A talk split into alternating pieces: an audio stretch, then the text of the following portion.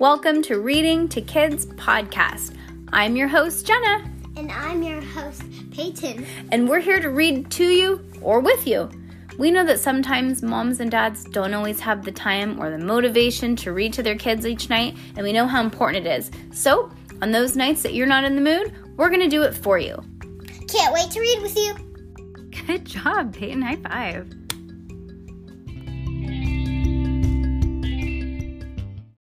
If you're reading this, It's too late. it is too late. That's it, it's too late.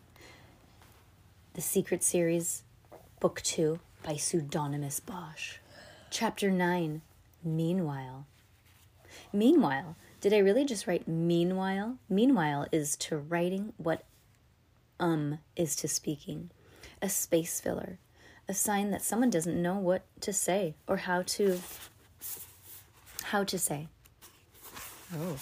How to say it meanwhile belongs with the phrases like on the other hand, phrases that a good writer should never use. On the other hand, there's something about meanwhile that I rather like, especially when it's followed by an ellipse like this. Meanwhile, can you hear the Meanwhile, you can hear the sense of menace. That sense of uh oh, just when you thought it was safe to go back in the water. this guy's I'm sorry, this guy's a weirdo. Okay. The writer. Okay.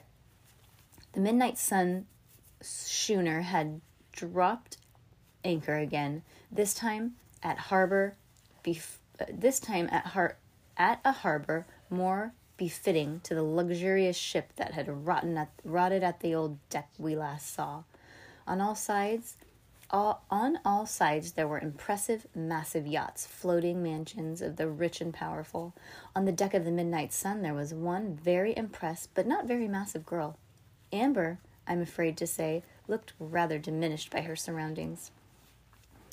At school, at, where everyone knew her as the nicest and third prettiest, Amber loomed large in the eyes of the peers and her teachers. Out there on the water, stripped of her credentials, she seemed a mere wisp of a thing. She practically cowered to the presence of her tw- of her twin heroes, the Skelton sisters, as she met them in person for the first time. Of course, the invitation had been fabulous, a fabulous honor. The secret, secret text that she'd received, however, since she got her pink skeleton twin heart's cell phone, had been thrilling enough. But this time, Romy, or was it Montana? She hadn't dared ask, called her personally. Okay, that's weird. Remember, the Skeleton sisters are part of the Midnight Sun, and Amber from their school got a text from one of the sisters. Amber immediately made her parents rush her to the ship, which she boarded wearing all of her latest Skeleton Sisters twin hearts fashion. And in a state of excitement, I can only compare to, well, I don't know what you compare it to. Perhaps the excitement you might feel meeting the author of a book he suggested modestly. He's talking about himself. Mhm. Sorry, guys, it's early. I'm drinking coffee. But which sister was which? Even Amber, who'd watched every single Skeleton Twins, oh, Skeleton Sisters Twin Heart DVD ever filmed, and who'd listened to every Skeleton Sisters Twin Heart CD ever recorded, and who'd read every issue of every Skeleton Sisters Twin Heart magazine that ever released, released even Amber had trouble telling Romy and Montana apart. As soon as they'd welcomed Amber onto the boat and assured her parents that she was safe alone with them for an hour, we'll treat her like she's our own sister. One of the sisters, the pinker one, said. I think it was Montana, held up more like dangled a gift for their visitor in their gloved hand. Wow, thanks, he is so cute. Shaking with nervousness, Amber took the little creature from Mont- from Montana, or was it Romy? It Amber couldn't help noticing. It looked Amber couldn't help noticing like Ca- Cass's sock monster, except that it was pink and sparkly, and it came on a little jeweled leash that you could wear around your wrist. Oh, interesting. And oh, she, you know why she did that? So that Amber's gonna go back to school and have that, and Cass and Max Ernest and Yo Yo, you're gonna be like, where did you get that? I bet. Oh, I wonder if Amber is gonna be part of the Terces Society with them. I'll bet it was wasn't hand stitched by a survivalist, rather manufactured by a child child labor in Sri Lanka. It also had a large tag bearing the words Sock Roach, a twin heart incorporated original by Romy in Montana. They come in 12 colors, plus rainbow, said Montana. Or was it Romy? If you do everything we tell you, we'll give you one of each before they're even in stores. Really? That would be awesome, said Amber, strapping the sock roach to her wrist. Not, on, not to be outdone, Romy, or was it Montana, took a heart shaped cupcake out of a pink box. Here, eat this. It's from our new chain of Twin Hearts bakeries, she said, tracing the heart and trademark trademark signs with her air fingers. Montana, or was it Romy, gasped. No, don't give her that. She's too fat. oh boy. Amber looked down at her stomach in alarm. Nobody had called her fat before. Oh, that's just baby fat, said Romy, or was it Montana? She sniffed the cupcake, inhaling it with the rapture with a look of rapture and then put it under Amber's nose. Doesn't Everybody- it smell good? Here, eat it. I bet you it's got an elixir in it. No, don't, said Mon- said Montana, or was it Romy, pulling Romy, or was it Montana's arm away from Amber? She'll turn into a pig. Don't be silly. Eat, said Romy, or was it Montana? Oh Thrusting God, the the scissors, sisters is good. I know. Don't be silly. Eat it. Thrusting the cupcake back under Amber's nose. No, Montana said, and tugged on Amber's arm to keep her away from her sister. Just think. Oink. I'm turning into a pig, and that's what I'll do whenever I'm about to eat something. It's like it's like my anti-eating mantra.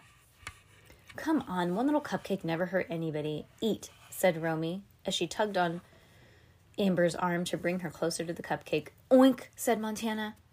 Or no, oink, Montana. Or was it, or was it Romy? Tugged on her arm again. Eat, oink, eat, oink. I mean, ow, stop, said Amber, whose face was pink with pain, beginning to look decidedly piggish.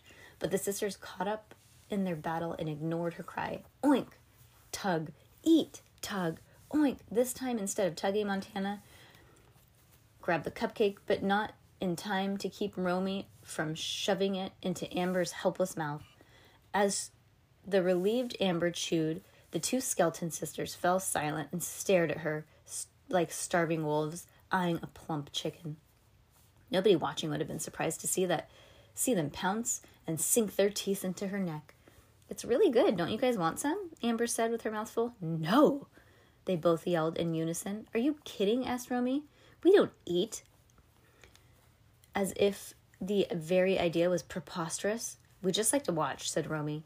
Here, you want another one? Picking up another cupcake from the box. Her eyes seemed to have forgotten all about the fears of Amber getting fat. Girls, control yourself. Have you forgotten why we're here? Miss Mavius had emerged onto the deck from the cabin below, no longer in her nautical outfit, but she was resplendent in gold and she lit up the surroundings as if she were some kind of human beacon.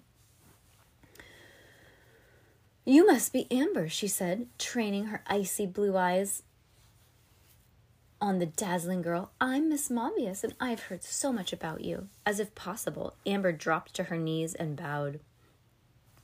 Oh, as if possessed, Amber dropped to her knees and bowed. Really, darling, that is not necessary. Mrs. Mavius gestured dismissively with her golden hand, her, her golden gloved hand. Are you a queen? Amber asked, trembling. Ha! No, not at the moment, said Miss Mavius, making a chilly, tingling sound that might have been a laugh. But are you very are but you are very shrewd. Something tells me you you'll go far. She stepped toward forward, stroking Amber's bowed head. Oh, bowed head, as if they were rewarding a little lapdog. I have a very special job for you, Amber. How would you like to go to a concert? Oh boy.